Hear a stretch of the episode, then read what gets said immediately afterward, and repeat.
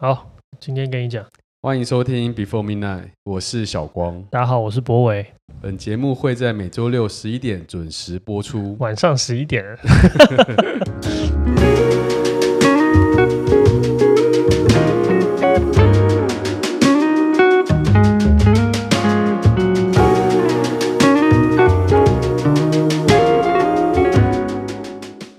我今天的板上啊，很多人在告别。哦，对，就是那个敦南成品嘛。对，嗯，可以想象啊，就是一个台北人的共同回忆嘛。对，一个时代的眼泪。真的。对啊，然后我查了一下资料，它是一九八九年就开了。哦。它一九八九年，它原本开在仁爱路、仁爱圆环附近，可还不是现在这个位置。哦哦哦。然后后来好像在一九九几年的时候，就移到现在这个位置，就是现在那个即将要关的这个敦南成品这个位置。嗯。所以，所以算一算。算一算也三十三十三十几年了，对啊，比你还大，对，对啊。可我跟那个敦南成品有一个很特别的故事，嗯，就是我小时候那个时候，哎、欸，这这整个故事我是没有记忆的，是我父母转述给我听的。哦，就小时候那个陈水扁在选台北市长还是干嘛的时候。然后不是常常会有那种政治人物的状态，是他跟小孩子亲热，就就像韩国瑜之前想要抱小孩一样，对，然后只是怕他把他弄哭了。我也曾经成为陈水扁的那个小孩，所以对陈扁的影响是陈水扁。没有，就是我的意思说，他算是一个很特别的那个经验啊。我我完全没记忆了，就是对我来说是我不知道有发生过这件事情，但是我爸就是有时候也会不时的告诉我这件事。对，然后就在那个成品敦南成品的那个。楼梯下来的地方，对啊，可能被他抱过还是什么吧，嗯，我也不知道。你的政治启蒙期啊，怎么感觉怪怪的？那我觉得，我觉得敦南成品就是一个，呃，一个真的很特别的存在吧。嗯，然后现在突然要就是歇业之后会转到信义成品，就二十四小时会转到连续。那、嗯、还是，可是我觉得还是有那个差别的感觉。就是那那是因为我们有共同回忆。哦，你说对现在小朋友来说，他可能以后的他新一区就是他们的共同回忆了。我会讲这个是因为我刚才跟聊到那个啊，就是我嗯小时候的回忆是中山北路七段上那一家，现在很多都不知道这家了。我也不知道。对啊，所以对，就成品好像对我们来讲都是一个小时候一个很重要的一个地点。我觉得绝对是啊！我小时候很容易就是，呃，也不是小时候，那个时候毕业之后我就出来住，嗯，然后出来住的时候，我就有时候晚上没事出去晃悠，或者是今天不知道要干嘛的时候，然后尤其是那种深夜，你就会把成品当成你一个目标，哦，就是你要前进的方向。我我就没有那么，就那个时候是忧郁的时候嘛，或者是那个时候就是一个深夜，你也你也就是一个随心所欲啊。那那个时候你也很难突然揪朋友去唱，就是可能都已经凌晨三点了，一个人可以去的地方，对，没错没错。所以他就变成是我那时候那个时候的状况比较像是我想要出去走，可是我不知道我要去哪里走。嗯，然后敦南成品好像就是一个可接受的。终点就是，如果我今天真的往那个方向走，最后走到对岸成品，好像这是一个怎样都是可以接受的一个旅途。嗯嗯对，所以对岸成品对我来说，好像有一种，就它的二十四小时还是充满魅力的，就是它的深夜漫游，然后它好像收容所有，嗯，所有在这个时候不知道干嘛的台北人可以去的一个地方。对，对啊，而且大家都会觉得成品就是好像很文艺哦，也不一定，因为它其实里面什么样的类型的书都有。哦，书店就文艺啊，对啊，就书店有一个天然属性吧。哦，我想说里面也可以找到美食啊，也可以找到娱乐啊，也可以各式各样都有啊。哦，对啦，确实是啦，对啊，所以其实基本上就是一个很棒的一个图书，二十四小时图书馆。对啊，那你自己有没有跟那个敦南成品想要告别什么？告别什么？我我那边的或者回忆最重要的回忆，其实是我大学的时候，大二跟我朋友一群，就是我们就会在那个成品的门口卖画。哇，卖画好，卖卖小插画，手绘小插画，就 没有 Facebook 的马来模，我们把那边当那个动态墙在用。对，哎呦，可是重点是，我觉得很好玩，因为那时候成品外面有一整排的人都会在那边卖一些、呃、小东西。对，然后我觉得串珠吗？啊，串珠，串珠，哎、欸，我不记得有没有，但我印象深刻是那时候我隔壁摊是一都会卖一个一个老人，他都会卖自己画的石头，哎、欸，我就知道，知道这件事，没有，我不知道为什么卖老人都在卖石头，卖超差，他都卖不掉，然后我们就觉得好可怜、喔哦。你有跟他买吗？我有跟他买过，哦，所以我们业绩蛮好的。哎呦，哎呦，资有产阶资产阶级啊。对啊，然后结果我对成品的印象都其实就会是他门口都会有那个摆摊，有摆摊其实就会有什么状况，就会有警察啊。但因为成品外面的摆摊都比较文艺性质，就也没有那种就是真的很怎么卖鱿鱼啊这种很盈利性质。嗯嗯。所以警察对那边的人都超好哦。所以我印象中就是每一次警察都会先过来跟我们说，哦，执法执法不公平啊。你说他先跟你们讲他要来了，他说他准备要来喽，然后我们就会哦，好好好，然后开始收一收就离开。那多久后可以回来？呃，没有，我们就当天就离开了，因为哦，就就就走了。对对对，代表他之后那边就就是要把它清空。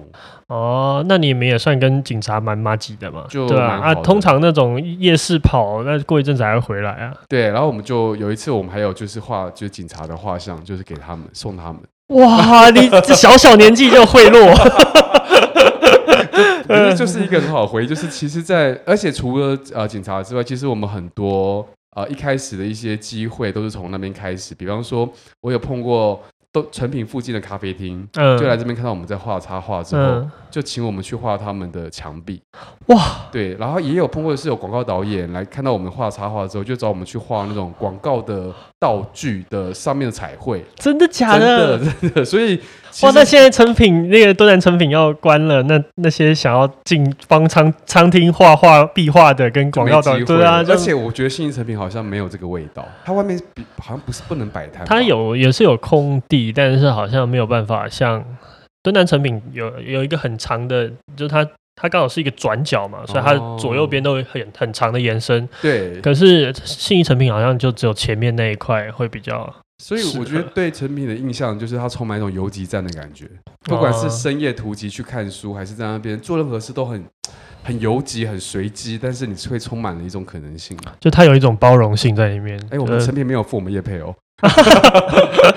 欢迎，如果成品想要的话，我们当然也是很欢迎的。对，对啊，呃，我觉得这这也是蛮，就是这也是这个属于这个书店最大的一个特色吧，就是它的那个包容，对啊。嗯、而且我其实都讲的是外区啊，哦对，可是其实里面的话，就是我觉得每次去书店的感觉，就好像去抽奖。就我不知道你，我相信应该蛮多人有这个共鸣的吧。就是有时候你带着目的去书店，你反而找不到你要的书。然后如果你是一种漫游的状态，或者是一个随意看看，你反而有机会不小心买一堆书。对。然后我觉得每次去呃去有我我觉得确实也不限成品啊，但是就是去书店的时候，你去翻书的过程之中，就好像在抽奖，就好像你把手放进那个菜池，然后拿一拿之后拿起来，你就随便翻到一页。那他可能是他可能是新诗，他有可能是呃新诗，他有可能是诗，或者他有可能是小说，有可能是什么，那你就稍微读一下啊，有中就有，没中你就会换下一本。对，可中的时候就蛮蛮美妙的，就是好像命中注定或冥冥之中有人要透过这个方式跟你说什么。虽然也不知道这世界上有没有神，但是好像那个 moment 就是属于你自己的。对啊，而且它的分类的方式就是比较精致，所以他找东西就会跟老师说，就会觉得在那边可以找到比较接近自己想要看的东西的内容。那你以前都看什么？呃，我印象也很深，是我以前都会去音乐馆，然后音乐馆呢，他们跟你说 B One 那个，对对对，音乐馆，他们的音乐馆超用超用心，就是他们会帮自己呃店员会帮自己喜欢的 CD 写写评价。用手写哦，用手写的，所以去那边去，除了去挖宝之外，同时也是我们有时候去看你自己喜欢的店员他写的推荐。你喜欢的店员，他们每个店员都有自己的品味取向哦。我以为你暗恋的店员，吓我一跳。就那时候在成品当音乐馆的人是很屌的一件事啊。然后大家都会呃，音乐圈可能就会就会谣传说，哎呦，那谁谁谁在那边，然后他都会帮哪一类型的写侧标。比方说那时候可能后摇音乐刚进来，就会一整区就看到专门写后摇的的的侧标。哦，对啊，就很也是挖宝的感觉啊。老实说，好酷哦。我以前我以前就比较少逛到音乐馆，确实，而且它可以那个啊，嗯、可以试听。啊，对对对对，有那个试听的地方，没错。现在谁管试听了？现在是把一百打开就可以听了。对，突然突然又觉得好可惜，就是就那个地方真的是一个，就大家呃呃怎么讲，就是就他提供太多的东西是很多元，然后又很拥抱大家的，就你好像去那边，你都可以得到你想要得到一些事情吧。嗯，嗯，那突然就要告别，对啊，我刚好最近也是那个。你知道白蚁纷飞的季节，就是毕业季的来临。白蚁纷飞，对啊，我是我最近刚好也都是毕业季。我们像我们花店就很有感觉，就是会有人会来询问做毕业的花束。嗯嗯，对。然后毕业花束就是一个，呃，我觉得花店就是这样啦。除了在植物上面可以感受到季节的变化之外，你会在人类的时节节庆对你来说也有很大的关联。嗯，对啊，你会感受到这嗯这个。就所谓毕业季的来临，呃，很功能性，所以你们就应该收到很多订阅那个订购吧？对，就会收到一些客订花的需求，对，哦、那我们就尽量能做多少做多少。那你们会专门为毕业去设计毕业的内容的花吗？目前是没有啦，我们是比较 比较随意一点的，的对。嗯，我你你有什么印象深刻的毕业典礼吗？我的高中毕业典礼跟今年状况一模一样，怎么了？我碰到 SARS 哦，所以我高中那一年没有办毕业典礼。了解，就是要避免群聚感染嘛。对，然后所以就大家不能碰面。其实蛮震撼的，因为你知道，就是呃。国小就是国小、国中、高中这种比较校园生活，你都会觉得，哎、欸，有毕业典礼好像是一个很正式的、很重要的事情，对，很重要的仪式，嗯、然后就没有了。而且我觉得高中最震撼吧，就是所有的毕业典礼里面，你看，就是年纪越大，你越觉得毕业是一回事，越有分离的感觉。嗯、然后，但是大学就是你知道，大学就大家三五成群，哦、然后可能就没有那么强的那种毕业典礼的感觉，所以反而是高中那一次的毕业典礼会让你最有。这个，而且高中的时候，我看学长姐，因为我自己没过到嘛，他们的毕业典礼都会出，就是花招百出哦，就是可以胡搞瞎搞。对啊，有玩什么梗呢？呃，我因为我高中没有过到，我后来有有去过看过那个松山高中的，他们很好玩，因为他们中间有个回廊，就是学校是一个呃封起来形状的回廊，嗯，一个么字形，对，嗯，一个口字形，一个口字形，然后大家都会在中间丢彩带，超美。你说这样飘飘飘飘下来，对啊，然后然后那个丢彩的那一瞬间，你就觉得哇，毕业了，谁亲啊？你好务实哦！因为我突然觉得，干整个校园都是哎，好难亲。没错，国中的话就打水球战哦，好像是对啊。那你如果这样子，就像像今年很多学校也一样，就是没有办法办毕业典礼，你会觉得可惜吗？会啊，而且我自己在带那个台科的毕业班嘛，然后他们就会。有就那种大家好像没毕业那种感觉，就没有一个据点，就没有一个就是画上一个句点的感觉。然后学学生们还我印象很深，是同学就还有私讯问我说：“哎，老师，所以我们现在就是最后面有什么要怎么收收尾这个课程？” 他要叫你请大家吃饭。还没听出来，我我立刻说要请他们吃饭，真的吗？没有问还没有请，哇，直接在 Podcast 公布公布，对啊，对啊。那我分享一个我的，就是我那时候也是高中毕业，嗯，然后其实对我来说，毕业典礼就是一个大型的、很惆怅的现场啊。然后我觉得有一种很奇怪的感觉，就是大家都有预期要在那天难过，嗯，然后因为其实毕业典礼不会办在。你整个高中生涯的最后一天，对对，你会在前前一两周吧，对对对，你就会办完毕业典礼，然后毕业典礼完之后，其实你隔天还是要上课，嗯嗯嗯，就是你你过完那些事情之后，你还是可能还有两个礼拜，对，这这个是一件事啊。可是另外就是，嗯、我觉得他整个典礼的状况，就是因为他它不是一个最后的 ending，嗯，就是在是。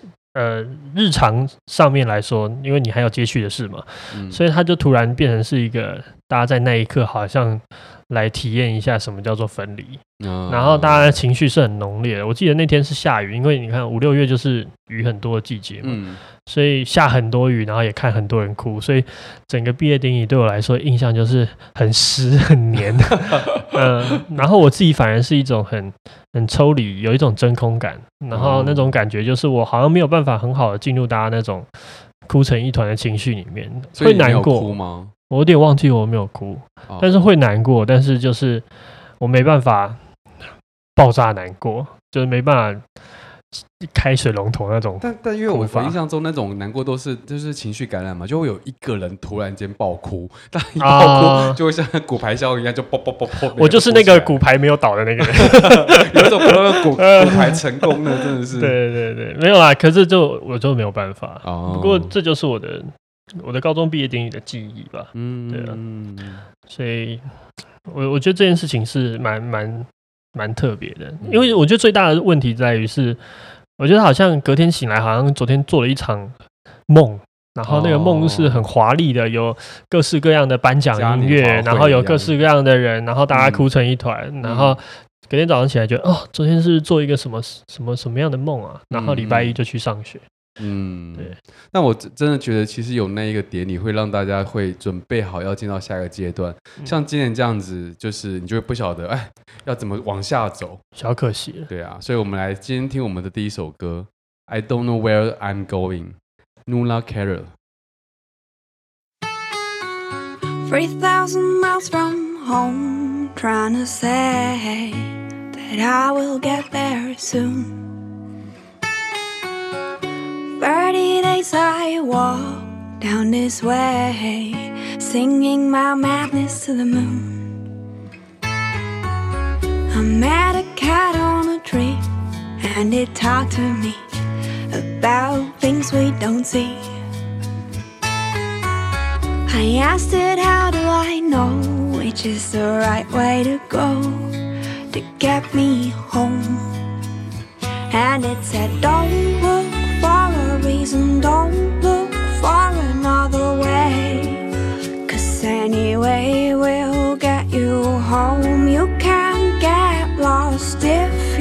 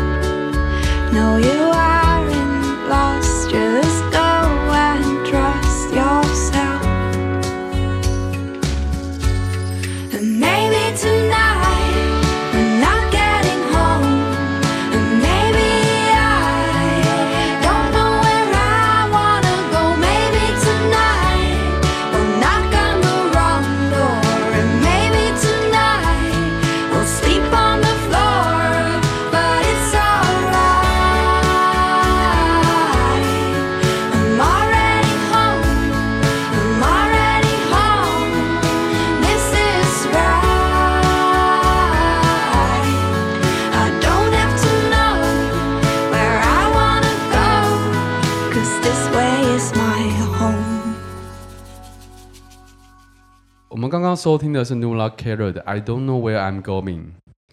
嗯，我觉得毕业典礼还有一个很特别的东西，就是写毕业纪念册。哦，对，我我我自己人生呐、啊，就是尤其是我觉得年纪越小的阶段，越会爱写这种东西。嗯，没错。嗯，然后我是蛮哦，我觉得我怎么都那么冷血的感觉，就是我都不太写。对，因为你记得以前不只是写毕业纪念册上哦，以前会专门买一本书，然后哎，你干嘛笑成这样？你没有你没有经历过这个吗？就是大家会传那本书，然后每个人都有一本，然后你要帮每一页做极致的装饰。我知道那件事情，可是我也是很没参与感。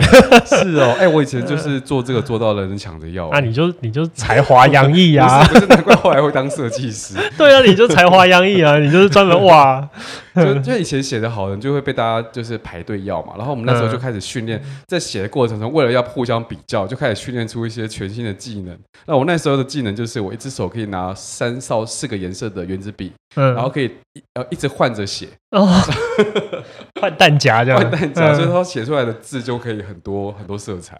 哇，那你这样子，我拿给你写，如果我们那时候认识，我拿给你写，我然后我再还给你一个超普通，你会不会很失望？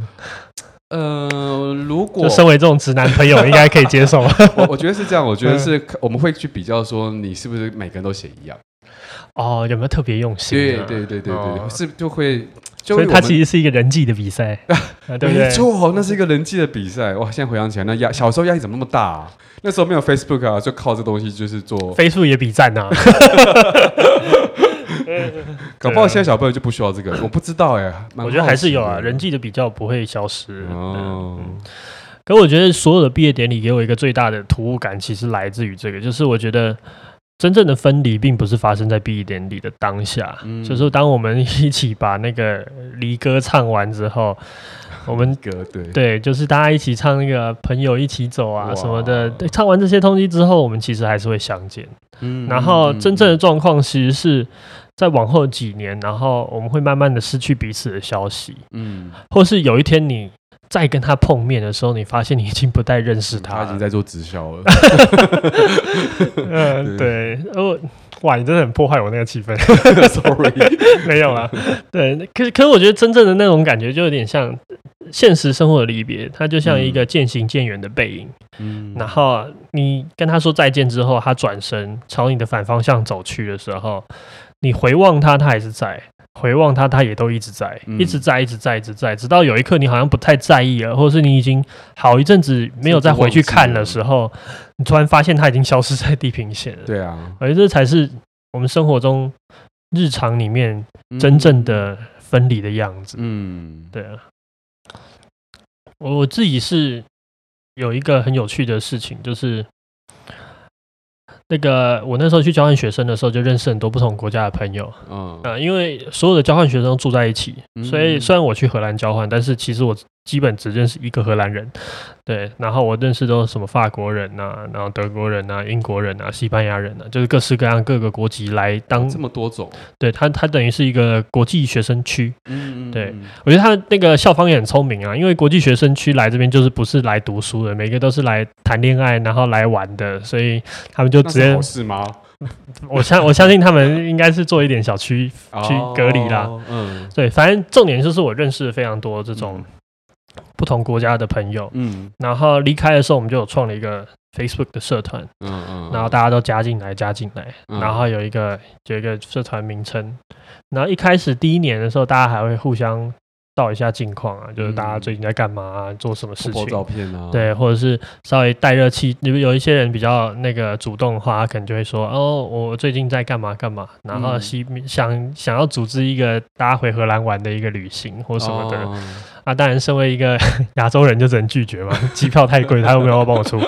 呃，anyway，就是第一年会这样子，然后第二年他可能就会开始有一些特定的节日，嗯、就会少一点，就渐渐的没有那么热络，然后可能只会在圣诞节啊，或是一些新年这种时候祝大家啊、呃、新年快乐或圣诞快乐，然后我们就会按赞啊，然后回 Happy Christmas 这样子。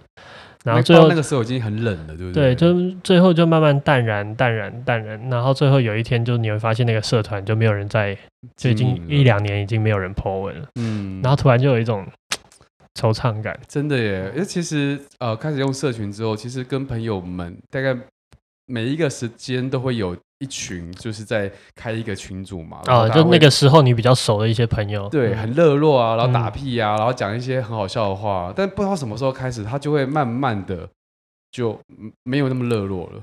对，就好像就没有在，大家的生命又好像分叉了。比如说那个主揪都会说那个揪不起团，然后后来就心灰意冷。然后就慢慢的找不到主揪，找不到主揪开始之后呢，那个社团就开始荒废。嗯，然后有一天你再回回过头看，有时候看一下浏览记录嘛，就会发现，哎对，哇，曾经那个时刻你们很热络，但那个东西，我有试图曾经就是在可能这种冷落掉的社团啊，过了一年后再回去想要打屁，我发现没有人回去炒气氛，对啊，就就没办法，那那个气氛过了就没了。我觉得这有时候就是一种长大的一种现实吧，就是我们小时候因为大家都生活在一起，嗯，一天八节课，然后。谁跟谁谈恋爱啊，或者是谁谁谁又闯了什么祸被老师骂，这件事情都很容易成为我们共同话题。然后，因为我们又生活在一起，所以这种联系就是很紧密的。嗯然后，一旦我们分离了，当我们真正就是真正反产生分离之后，我们消息不再那么，我们的生活没有那么多重叠的时候，我们好像就失去一个真正能够运转的核心，嗯，就慢慢离开了，嗯，对。所以，其实现实生活中的重叠其实还是很重要。虽然感觉社群拉近了我们的距离，其实你没有现实生活中的重叠很难很难继续下去。对，我还有一个感悟，就是我觉得，其实有时候我们在做告别的时候，我们在告别的东西，嗯，呃，不一定是呃，就是你的朋友，或是你的那些呃国中同学等等，嗯，而其实是我们在我们某一个。在也同时在跟我们某一个阶段的自己告别，嗯，譬如说，当我们呃，譬如说我们离开国中好了，我们就好像没有办法再像那个时候那样活，嗯，就你失去了一个呃，可以成为中二生，就是很很国中生样子，对的样子的正当性，哦，你已经不再能够，因为你接下来就高中了，你就不再能够。老师成天那边中二的的态度去面对这个世界，哦，所以其实有时候你的告别是在告别一个过去的自己。嗯，对啊，嗯嗯，你这样讲，就像我们以前参加同学会，就会发现，哎，好像没有再用办法用以前的嬉闹的方式。哦，你说没有办法再像过去一样那么？如果大家已经改变很多了，你用以前的讲话方式会。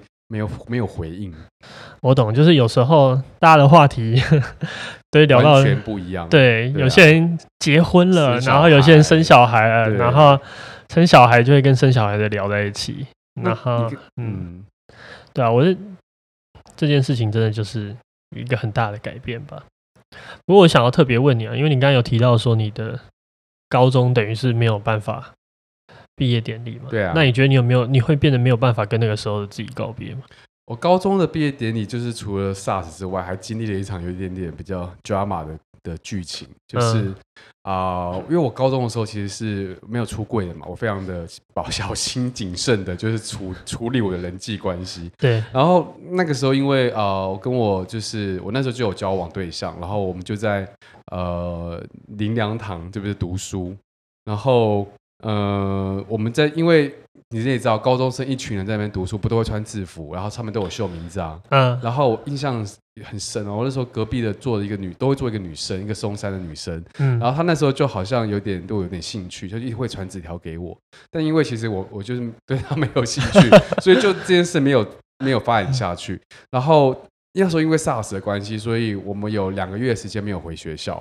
那我们最后还是有，就是一个让我们回学校领毕业证书，虽然没有毕业典礼，但是让我们去领毕业证书。对，就我一回去领毕业证书的那一天呐、啊，就是就是最后一天的时候，我一回班上我就吓到，嗯，因为我们班的男生就全部围着我，就是跟我说，哎，你知道吗？就是我们就是在。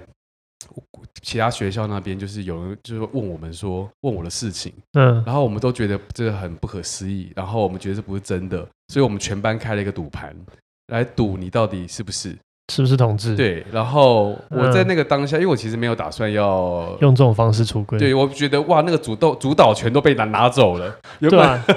对，然后那个当下我其实吓到了，所以我现场当下的反应是逃走。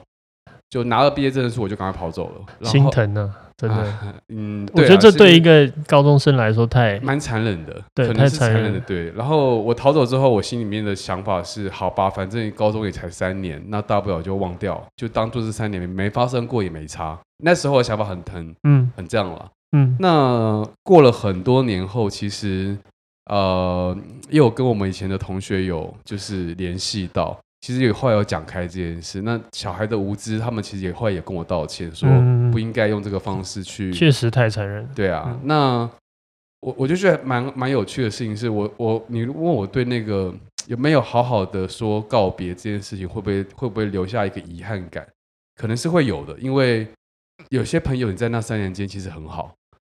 那因为没有经过这个好好告别仪式，他仿佛像是你不晓得怎么延续下去，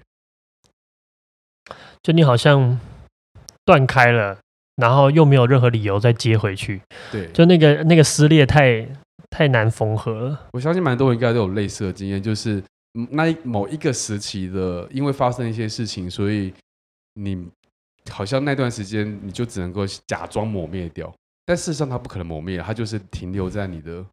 回忆里面，所以你会觉得你没有办法跟过去那个自己告别吗？嗯，或者是你好像用一个很糟糕的方式告别了？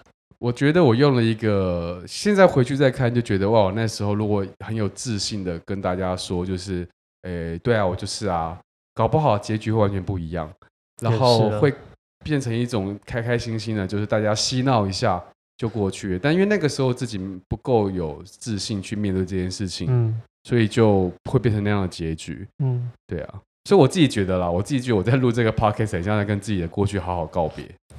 其实这也是很辛苦你，就是大家可能没有不知道这件事情，就是我们每次要讨论一个题目，嗯，然后我们就要就要付出很多，我们的劳力是有点像是一种心智上，就是经验上的 的痛苦，就是你要去深挖，然后挖到一些。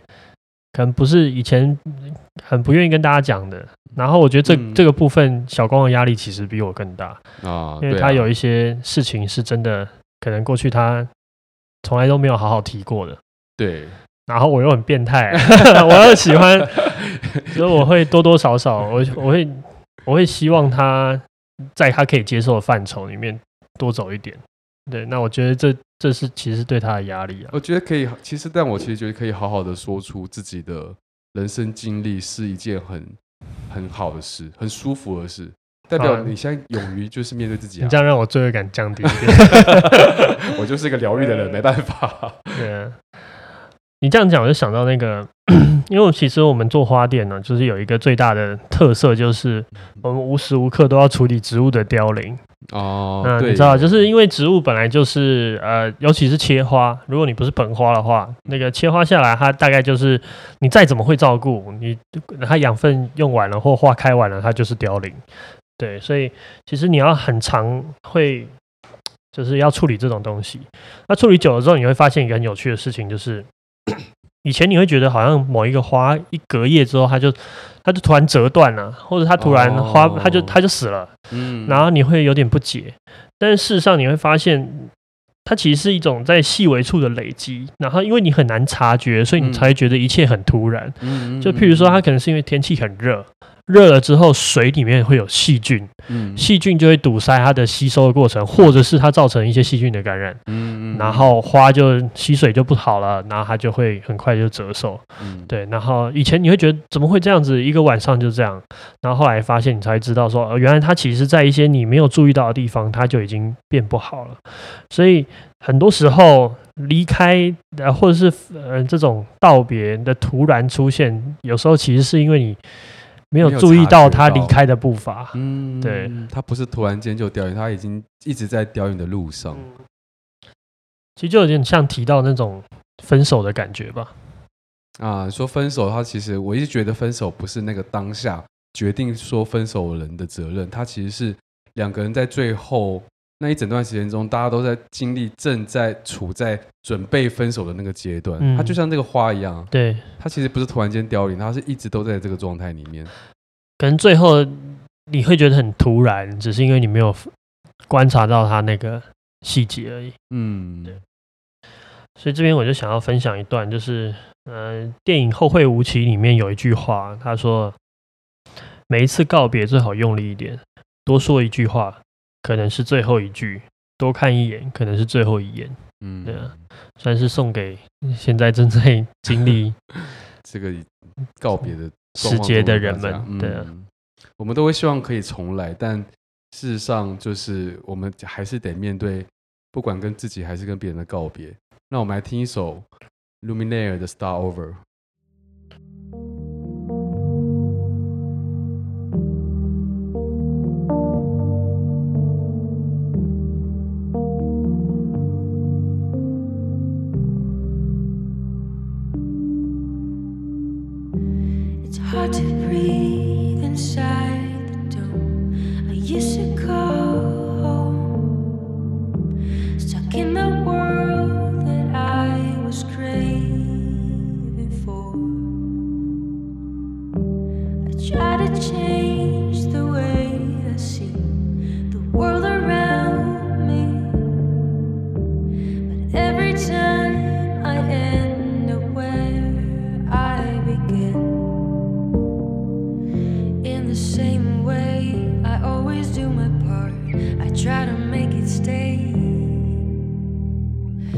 It's the same play, but with a change of.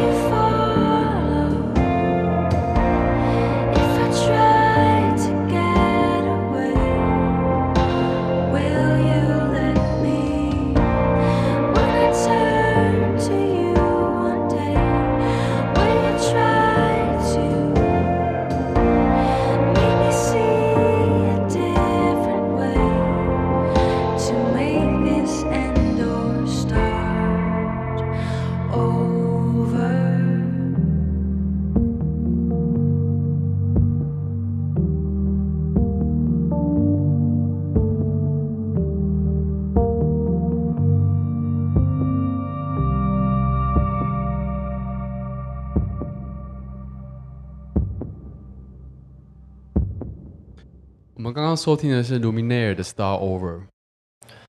对，我觉得，呃，今天讲到的是告别嘛，嗯，然后我觉得告别这件事情，有一个很大的分水岭，在于就是，我觉得小时候的告别都是有一种时间性的。就是它有一个规划，嗯、就像我们从小到大的毕业典礼一样，嗯，或是时间到就得要告别。对，我们可以预期它发生，嗯，而且所有的一切都如期而至，嗯，你会在一年前就知道六月叉号就是毕业典礼，没错，你就会知道那一天就是要告别，嗯。可事实上，很多时候你长大了，你会发现什么时候告别或什么时候结束这件事情，其实是充满不确定性的。对啊，它可能会来自于你自己，就是你觉得。这段关系走到头了，嗯，你跟他告别，或是一种忽然之间你发现，哦，原来你们已经告别了，哦，对对，这也是一种，也是一种，所以还有一种觉始始终不晓得何时该告别，对，就是这才是我们，呃，应该说这就是一种最大的差别吧，嗯、就是我们没有办法预期，嗯嗯。嗯，所以我们常常会觉得我们措手不及。对，然而就是那个措手不及会让我们更痛，嗯，更难过，对啊。我觉得人是一种很有趣的动物，就是如果可预期的话，你不会觉得害怕；或者是可预期的话，你不会觉得开心，嗯啊。如果今天是一件事情是很确定的，譬如说。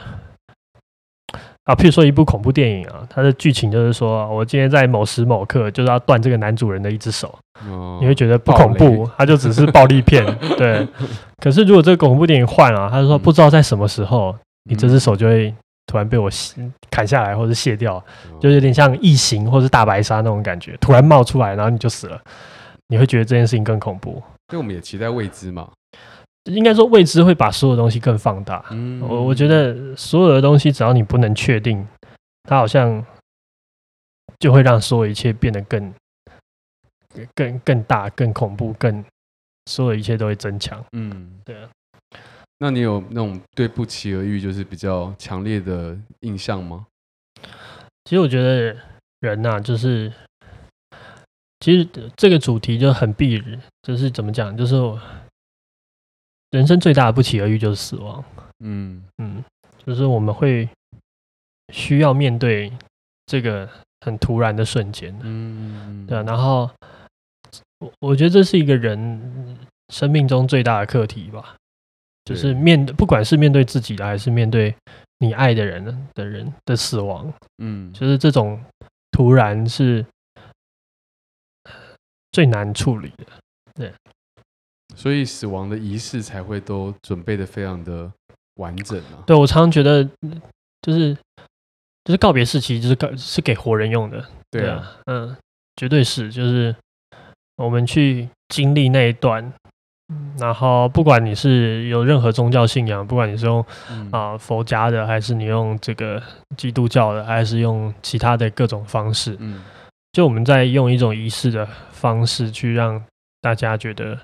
这件事情好像可以接受，嗯，对，因为我们家是佛教的，所以以前在参加告别式的时候，我都会想说，哎，以前都会觉得那个佛经为什么要读梵文？就是我怎么不讲中文？但是跟我们要读大家一句读不懂的语言。对，可是我在参加告别式的过程的时候，其实会进到一个很奇妙的状况，是那个瞬间你会觉得，在大家在一起朗诵佛经的时候，你会觉得非常的。就是温暖嘛，应该说你会觉得非常的，你会觉得他帮你过渡，让你从很悲伤、很悲伤的情绪，慢慢的趋往一个很和缓的过程。嗯，所以那个是那大家一起一起吟唱的时候，我曾经有一个瞬间在听，就是一群就是那个那个师姐在吟唱的时候，觉得哦，这音乐有点冰岛的感觉。就就而且有一种，是不是这个世界上大家都会透过这样的声调、这样的语气、这样的呃的仪式，去让大家去过渡？嗯嗯，我年轻的时候曾经觉得仪式感是很荒谬的事。哦，对，就是我不知道大家会不会有这种感觉，就是有时候你会觉得是仪式感对，对啊，干嘛走这个流程，哦、或者是这个流程好像很不过就是仪式。或者是这仪式也没有什么实质上的帮助，嗯嗯嗯。可是我后来好好后来就是有那种感受，就是很多东西你是需要靠仪式感去垫的，嗯嗯嗯。它有点像是一个软垫或是一个台阶，嗯。如果你要你直接这样下来，或直接这样一一跃而下，会痛，你会对你会你会粉身碎骨，你会你会心伤的很重的，嗯。可是仪式感就好像创造了一个一个空很。一个空间，或是一个很很柔软的东西，它是一个催眠的感觉，慢慢的让你下来这样子。嗯、可是我，我就得分享一下，就是奶奶过世那时候一个很很大的一个感受，就是因为我奶奶其实走的很突然，就她是在洗澡的时候，可能因为。呃，我不知道是不是什么温度差产生的一些问题，反正心脏后来就不行，然后他就在浴室里面就摔倒，然后就走了。然后我奶奶在这个走之前其实是没有任何征兆的，就是因为我奶奶是那种身体很好的人，身体很硬朗的人，然后她每天都可能还要走一万步的那个。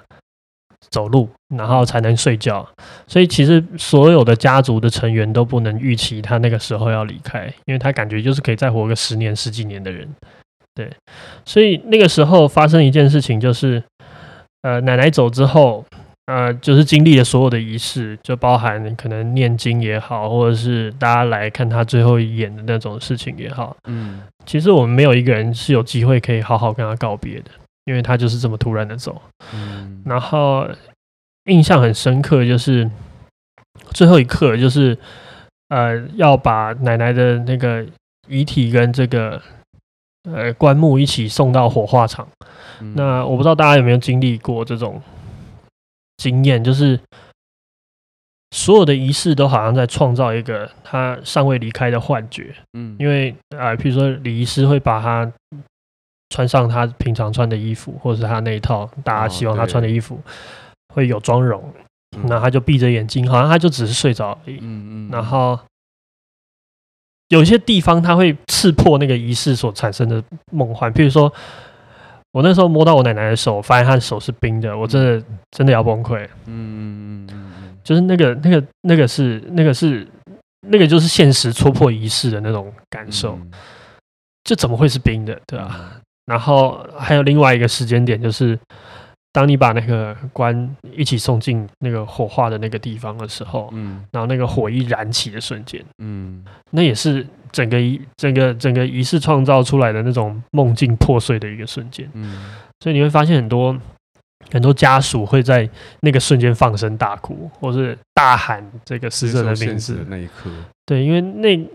就是还是有一些地方是锐利到你没办法粉饰的，嗯，然后我之前就是后来有听过那个罗景任导演，就是一个他在做这个张惠妹的这个有一有一，然后忘记那个歌名叫什么，反正他就是帮他指导这个 MV，那他就是也是用这个火化的那个画面去做整个 MV 的的画面的贯穿，那他就在说，他就说他觉得。在火化的那一瞬间，你好像某一部分的自己又永远站在那个火化的那个炉子的前面，然后就没有办法离开。然后你肉身虽然离开，但你知道你有一部分自己还站在那个地方。嗯，因为那个那个现实就像一把很锐利的刀，就把你那一那一块灵魂就切下来了。嗯，然后你永远就好像没有办法回过神一样。对啊。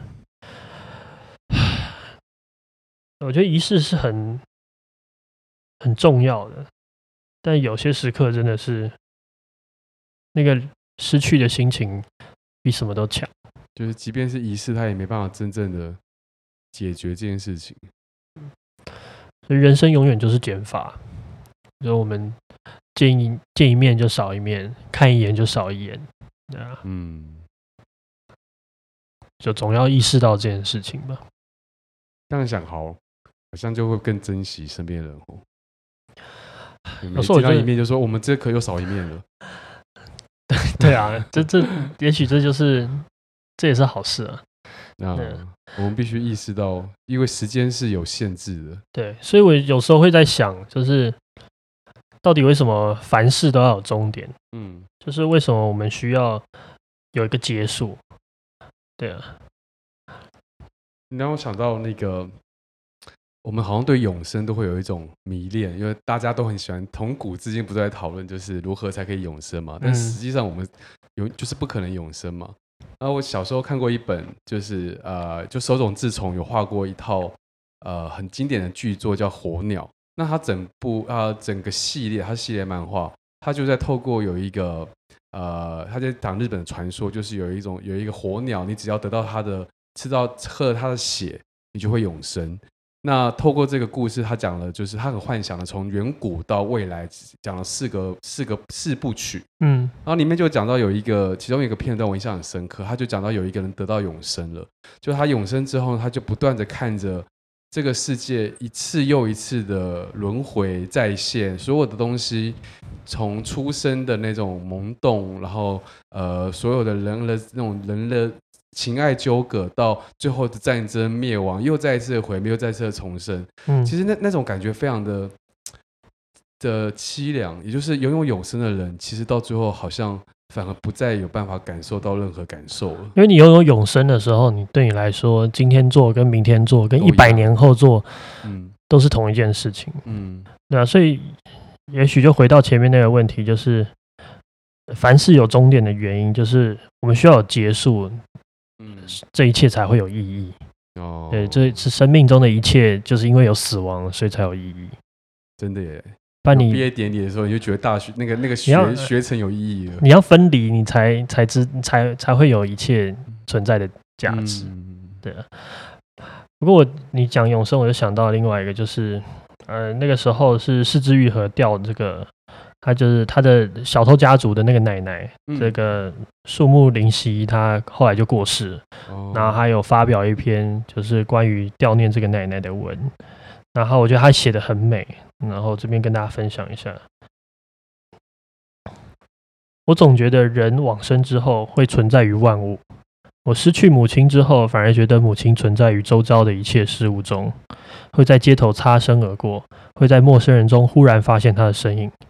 这样想着，就慢慢超越了悲痛。现在，您的家人失去了妻子、母亲、姐姐、祖母，遗嘱的伤痛是无法估量的。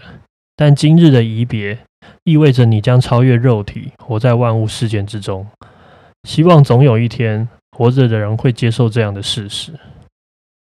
所以，我这这一段我很很喜欢，原因是因为它好像告知了另外一种永生的可能。嗯，就是当你离开了你的肉身之后，你有机会在万物之中，你会在陌生人的眼神里面看到他的眼神，然后你会在一个孩子的行为上面看到他的行为，他的可能的行为，所以他好像又又用另外一种形式，永远的活下来。对啊，我觉得离开有还有一个最后一个。一个层次的意义就是，离开意味着我们空出了空间，然后我们有有空间让新的东西进来到我们的生命里面。嗯，所以就像告别，好像就是另外一个开始。嗯，我希望大家可以就是永远可以相信，就是在未来你还不知道的地方啊，有一个有人在等你。是，我觉得那也是另外一种面对分离。很好的力量，嗯，就不要觉得告别是结束，始终没有真正的结束，嗯，直到最后一刻，对，而且还有人在等你哦，嗯，好，我们今天听我们的最后一首歌是 Raccoon Raccoon 的 Winter Tears，啊，祝大家保重，晚安，拜拜。We used to be friends. In a frame, I feel big to myself. Let it burn, this love burns. A small part of my brain, and I can understand. There's no reason to ignore. Let it snow, let it snow. I think I love you.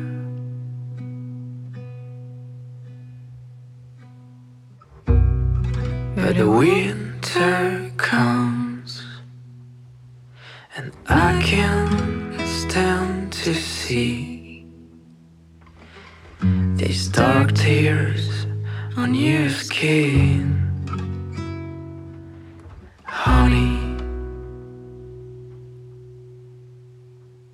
I'm standing next to you on a roof in icy wind. Your eyes turned to the stars. You're shaking.